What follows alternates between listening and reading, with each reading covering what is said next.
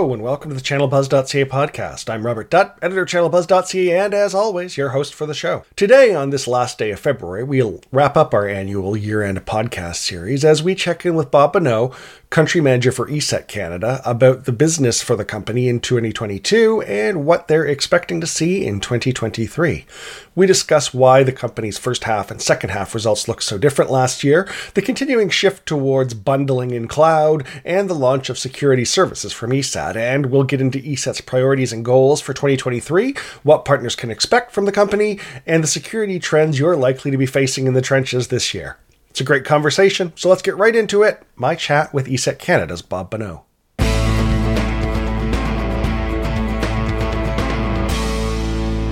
Bob, thanks so much for joining us again this year. Glad to uh, glad to have you aboard. Yeah, thanks, Rob. I appreciate the invitation. Always love the opportunity to have a chat with you. Um, I just sort of throw it open. Your your thoughts, sort of the the headline, as it were, the uh, the the big events, the uh, the newsmakers for for ESET in Canada in uh, in twenty twenty-two. Yeah, twenty twenty-two was it was an interesting year for us for sure. I think there's we learned a, a lot. If we you know, if we look at twenty twenty-two from a re- results perspective, I think people are always interested in that. Um, you know, it was really a tale of two halves for us. The first half, I think, uh, we were still under COVID restrictions, certainly the start of the Russian invasion in Ukraine, which I guess today sadly references the one-year anniversary of that, um, mm-hmm. you know, was playing it playing out. Um, you know, from a performance-wise perspective, our B two B business was was uh, relatively flat in the first half of last year, uh, and we saw modest growth in our M S P business with uh, single-digit declines in consumer. And you know, while certainly not as as pervasive as you know. Uh, what I think others experienced from the from the Great Resignation perspective, we did see a bit of uh, turnover in the first half. But happy to say, as we kind of went into second half, we we really stabilized the team, brought in some amazing new talent, um, and we saw fourteen percent growth in the second half on our S M B business, ten percent wow. growth in our M S P business, and we really flattened out the consumer side of it. So it was really you know a tale of two halves from a results perspective. Um, if we're talking about kind of newsmakers or developments from our perspective, significant for, for twenty twenty-two, uh, it was really, a con- we continued with our shift, I guess, in emphasis to, to, to really kind of promote our bundles and moving to our customers to higher tier, but specifically cloud. So we launched cloud product and we really, I think from a posture perspective, shifted to cloud first, obviously while still wanting to offer freedom of choice to our, to our customers. So we still have on-prem, but I think our stance was cloud first. Um, We launched security services. For us, it was was huge. It was kind of, uh, if you talk to my sales team, they would say they were they were you know, eagerly waiting for the launch of that. And so our security services came to market, including our full M D R uh, service offering, which was which was big for us last year. Started with development. Um, we also continued to kind of work with our systems and tools, and really kind of trying to operationally enhance uh, how we are, but also improve our business results as part of that. And so. I guess one example would be we launched renewal as a service. Uh, we, mm-hmm. refer, we refer to that as R A S internally. And for for for for those that might not know what that means, it's really it was a, a tool that we came up with. Um, the goal was really to address an area of the market where we were seeing the, the highest customer attrition or really lowest renewal rate. And that's in that really small seat count segment size. Mm-hmm. Um, you know, I think we appreciate as much as as any the, how how hard it is sometimes to flex as an organization to get down to those small seat count opportunities. And so we we launched this tool as something partners could choose to opt into, which really handed over the management of those smaller customers to ESET. Um, it, it it allowed us to take advantage of our, our marketing automation and customer engagement through our C L M system or our customer lifecycle management system. Number one, to ensure um, success, uh, customer satisfaction during their term, but but more importantly, tee that up for a renewal. And so collectively, I think the benefit for both ESET and the partner was it was about going after business that we don't have today. We're both kind of missing out on. And in exchange for that, um, we, we gave full transparency. So we give partners full reporting on those customers that do renew uh, with us. We also give them margins. So we pay them uh, we mm-hmm. pay them their full margin based on their metal level for that closed business. And we give them revenue credit towards their metal level. So that was a, an example of a, something we, we brought out to try to address, you know, where we were collectively losing business. You know, I think from a partner perspective, it becomes hands off. Um, mm-hmm. They allow us to manage it, but there's full transparency. They can re-engage at any time. And so um, we're seeing about a ten percent increase in renewal rates globally for those that are using it. It's newer for Canada, so we're starting to see some partners adopt it, and we're excited about that. Um, what else? twenty twenty-two. We certainly bolstered our investment in brand awareness and our Progress Protected value statement as a means to really try to help drive additional market pull. Uh, we know that we're probably one of the lesser known brands, and so we consciously added more uh, investment in that area. That included our uh, an exciting partnership with the Calgary Flames. So, um, mm-hmm. you know, if you if you watch the game, hopefully you've seen our, our logo prominently displayed uh, on their ice surface. So that was pretty exciting. Mm-hmm. Uh, and I guess lastly, some exciting partnerships, right? So we launched a partnership with Intel, um, as well as with the U S federal government, which was more recently announced, but initiated last year.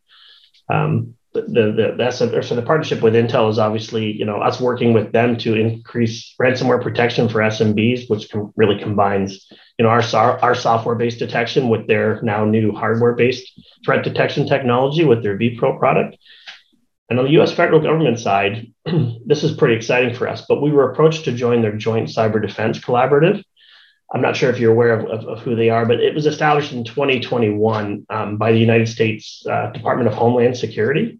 And it was really their effort to say, how do I combine private sector business with the capabilities of, of them as a federal government in terms of ensuring the maximum protection for the U S, for the United States. And so mm-hmm. we're pretty excited to be asked to join that. Um, for us, I think collaboration in cybersecurity is is is critical, and you know, as a smaller vendor, to be asked to join um, this type of collaborative in partnership with some of the top technology companies in the world, I think was really really important for us and exciting for us at the same time.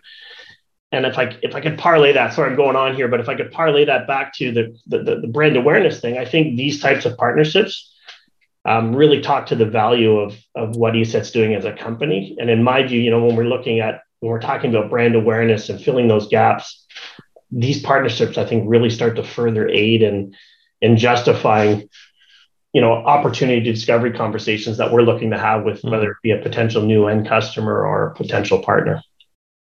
I think you, I think you provided some hints along the way there, but what, what were sort of the biggest drivers in uh, in that that turnaround into the second half that you uh, that you described early in, in your comments there?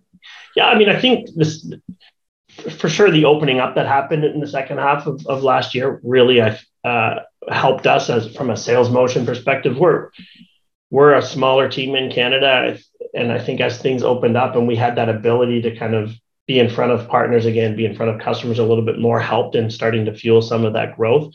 But I think a lot of things happened in the industry that started to fuel things from a from a requirements perspective.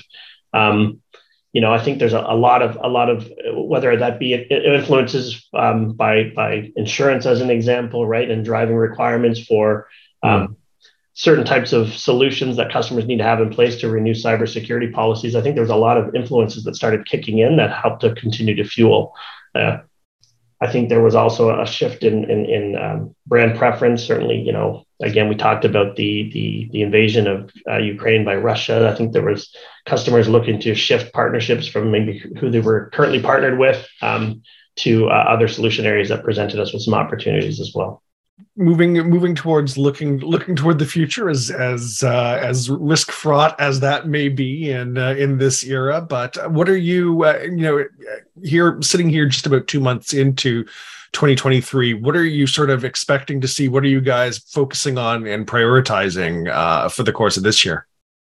Yeah, I mean, if we, the, the simple answer to that is obviously, you know, growth. That's our the name of the game. I think anyone would answer the question the same way. Um, I think that the, the emphasis from our perspective is really going to be on, on on new business growth. So we've always been very, very good at customer retention. When we when we when we collectively build partnerships with end customers, with our partners, we tend to be really good at holding on to them. And more importantly, we we we grow those partnerships, not just in seat count as they grow, but in Um, moving them up that technology stack for higher level mm-hmm. protection. They tend to buy more. So we've always had a good track record of that. I think the shift this year will really be on growth through new business. To, to help fuel that, we're going to invest more in direct to end user engagement again. And that's really in an effort to, to, to fuel pipeline, to help build um, growth opportunities for our partners as well. So you'll see us kind of involve ourselves more in the end customer conversation uh, to drive new opportunities that will in turn turn back into the partners. Uh, and then lastly, obviously, channel recruit and, and enablement is, is going to continue to be a primary focus for us this year. Um, recruit to a lesser degree. I, I don't, I'm not about just kind of adding numbers to a, here's our authorized partner list, but really around enablement, looking for those partners that really want to kind of work with us. Um, and we want to make sure that those, those partnerships are, are extremely beneficial to them. Making sure folks are uh, are moving up that uh, mm-hmm. that that medal list. Yes, absolutely. I'm curious, as, as you've been ch- chatting with partners in the in the first couple of months here of, of twenty twenty-three, what are you what are you hearing from them? How are they feeling about their business? Um, I, I I get the feeling that there's there's still a sense of optimism out there in, in terms of growth opportunities. At the same time, there are all kinds of questions as to what the economy is now, much less what we're going to be facing in the near future. Just just curious what you're hearing from partners about how they're feeling about their prospects. Yeah, I, th- I think generally speaking, the feedback that we're hearing is, is you kind of hit on it a little bit, right? I think there's there's there's skepticism around just the overall economy, but then when you put that aside, there's so much driving demand for what we do, um, and I think partners that are focused in cybersecurity, they recognize that opportunity. So we kind of sit. I think that the general consensus, we sort of sit somewhat outside of the general economic kind of scope because of what's happening, and so. You know, when we look at some of the trends that we're seeing, right, this is continued increase in attacks, a rise in regulatory, uh, you know, government involvement, penalties, insurance, mm-hmm. and other influences that are driving, you know, not only the types of solutions that need to be available in the market, but demand for them. I think when you combine that with, you know, the explosion of IoT and, and, and you know, remote work continuing to be uh, prevalent, I think S M Bs are just struggling, right? So they're looking to adopt Um, managed security services and more and more as an example. So I think those are all fueling growth opportunities. Uh, you know, and, and lastly, I think we're seeing, you know, uh, an increase in, in in the recognition to fill gaps around cybersecurity awareness, right? I think that mm. I think most companies are already kind of have a practice there to make sure that that happens, but shifting that to really becoming a secure security aware culture, I think is something that businesses are focusing on. So those are all kind of areas that are just fueling growth, and it's And it's, it's it's almost by necessity. It's not. It's no longer, hey, this is a nice to have. It's a need to have, right? Especially when you layer on some of those government-involved uh, policies and penalties that are, that are associated with them. All right. Given the, given all that that's out there, um, uh, what what would you say is sort of the biggest untapped or underrealized opportunity for partners in the security space right now? If you were if you were sort of pointing the business towards uh, towards new opportunity, where would you point? Yeah, so from a focus perspective, for, from from a guidance to partners, at least from where we're, we sit from an E S E T perspective, um, I think you know continuing to work with um, with their customers to understand how their their their environments are changing, um, how, what their what their key kind of key areas of struggle are. When we look mm-hmm. at S M Bs, we surveyed the S M B market. You know, the, the survey was loud and clear in some in terms of the results of them feeling an increased sense of vulnerability. Uh, more vulnerable than S M Bs, struggles to to, to deal with um, um, skilled sort shortage um, that we see in, in, in our industry, as well as just, just budget constraints. And so shifting the conversations to more security um, services, I think, is important. You know, from an E S E T perspective, we want that conversation to be, uh, you know, one that makes sense for partners in terms of uh, the ability to earn margin on, on E S E T-led Um, security services. And so I think, you know, just, just changing the posture with, with customers. Um, we see a big opportunity. Again, we talked about it in moving customers up the security stack. I think, mm. you know, we've got a lot of customers that are still kind of on that basic tier of protection, but I think that's changing. I think that it's that we know, they know they need more, they're struggling with budget. So we need to be creative on how we make that happen. But the, the, the budget-led decision-making criteria, I think, is shifting to more of what's max protection and how do I figure out a way to accommodate that. Um, we're even seeing that on the consumer side of things, which is actually interesting, who has historically always been extremely price-led. Um, yeah. We're seeing, you know, from, from a consumer perspective, they're, they're, they're just moving to max protection as opposed to what's the cheapest antivirus product I can get on the market, which is interesting. So, so in the in the in the business space, um, what do you see as sort of the, the typical cadence for a customer that comes on at that sort of base level to move up through the through the ranks, as it were, and is is that accelerating? It's it's one hundred percent accelerating. We, if we look at the amount of conversations that we're having now midterm, it's it, I think that's in itself a big indicator that um, you know. they check the box at some point, and maybe it's a one-year, two-year, or three-year term, and, and they're coming to us way in advance of even the expiry of that term, realizing that they need to do more, right? There's mm. so much happening. Again, when they talk, when we talk about what they're experiencing from an increase in in, in uh, exposure and, and threat attempts or attack attempts, it's it's it's significant, and so they realize their their exposure is just it's just wild, and they need to address it quickly. And they're coming to us again midterm to say we need to we need to move ourselves up that security stack. So having a proactive approach to working with customers, especially those that are on a more basic level, I think is is an opportunity to make sure that we're in the best position possible to be in the, on the front line of that conversation around around what more they could be doing, certainly with with E SET and with our partners. All right. Uh, it feels for the last few years like like ransomware has kind of been the the the big headline getter, the the big attention getter in terms of of security threats. Do you see that continuing to be the big one, or are there are there factors that we uh, maybe aren't paying as much attention to that are uh, that are sneaking up on us?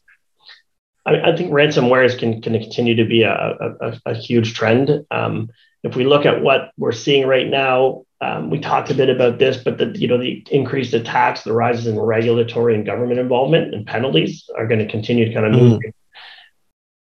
I think what you, you'll you'll also see a, a big increase in, in state-sponsored attacks certainly this year. I think the when I looked it up, I, th- I think the number is somewhere around seventy countries are are going through some level of government election this year. So I think mm. state-sponsored attacks are going to continue to rise this year. And I think what's important about, about that is the association of risk to critical infrastructure. That's a, that, that can be associated with state level attacks. And I think so. You know, companies today they they they review their internal cybersecurity posture. How protected am I? But all of a sudden, I think it's going to be important for them to look at, well, what happens if my power goes out for an extended period of time? What's the impact on my business of that? So now all of a sudden, you know, protecting themselves against what could be a cyber attack could be more around. Do I have a, a generator that's going to keep me running for, you know, a longer period of time? Should there be a prolonged exposure to power, as an example? So I, th- I think that yeah. the span of what's involved in cyber attack is now bleeding out to critical infrastructure. And then lastly, we talked about, I think, cybersecurity awareness and that that that continued effort to address what I think everyone would appreciate as the biggest area of vulnerability, and that's people. Mm-hmm. Is making sure that they're continuing to build that security aware culture. I think that's going to be a big focus for this year as well. Um, uh, you, you you touched on this to uh, to a degree, but just to just to kind of bring it home, what can what can partners expect uh, from E SET and, and E SET Canada in particular over the uh, the balance of the year? Yeah, for sure. So I mean, we talked about it. Increased channel engagement for sure is is is is where we're focused. Um, talked a bit about it, about it, but increased end customer engagement, both you know to ensure our existing customers are satisfied, so that we're teed up for success on that kind of journey to renew customers, but more importantly. Um, as a means to, to kind of fuel growth through new customer opportunities. Um, we certainly want to kind of use that as leverage to build, continue to build partnerships with those partners that are, you know, committed to us. Um, evolution of product, I think, is probably key for this year. If you look at, you know, E SET of the last kind of twelve or eighteen or twenty-four months, there's been a lot of product announcements where bigger kind of moves in terms of our product portfolio. I think this year, Um, it's really around turning dials and optimizing our, our, our offerings this year. So you'll continue to see uh, things like an example, we want to launch E SET Hub, which would which would really become our new single pane of glass management console, replacing a couple that we've got in place today and delivering a much better experience. Um, M D R Lite is another thing that we're kind of working on. And, and really that's just, we talked about it a bit, right? We've got S M B customers who are really adopting at a rapid pace what would historically have been viewed as an enterprise level solution, right? Whether that's an E D R, X D R, or M D R service. So it's important for us to make sure that we've got offerings in place that kind of really can serve to the to those smaller S M B customers as they look to kind of adopt those. Um, E SET Threat Intelligence Reporting and, and Advanced Persistent th- uh, Threat Reporting um, is something that we've had, what we're bringing to market as an offer this year. And really that's targeted towards end customers or partners who may operate S O Cs and being able to kind of tap into some of the amazing work that's done by our research and development teams around the world and helping to improve their security posture. We're also going to start talking to, I think, I S Ps for, for the first time um, with a new NetProtect product mm-hmm. offering that we've got focused uh, on, uh, on on N S Ps or I S Ps, sorry, and uh, and really it's a D N S filtering tool that they can use to add value to their customers.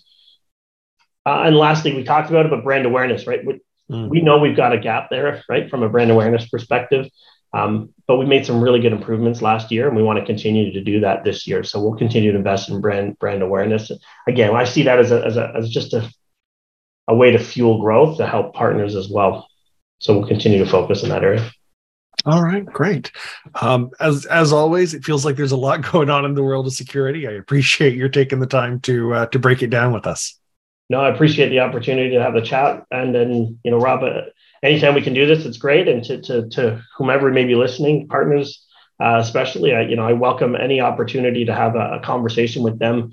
Uh, for those that are working with us today that may have a like a toe in the water with us, we'd love the opportunity to figure out how we make that partnership a bit more strategic. To those that are, you know, already strategically aligned with us, we appreciate your business more than than uh, than than I could say, and uh, we we look to continue to grow with you. So again, I appreciate the opportunity to have this chat with you, and and uh, you know, I wish you all the best this year. To you as well, Bob. Thank you. Thanks, Bob.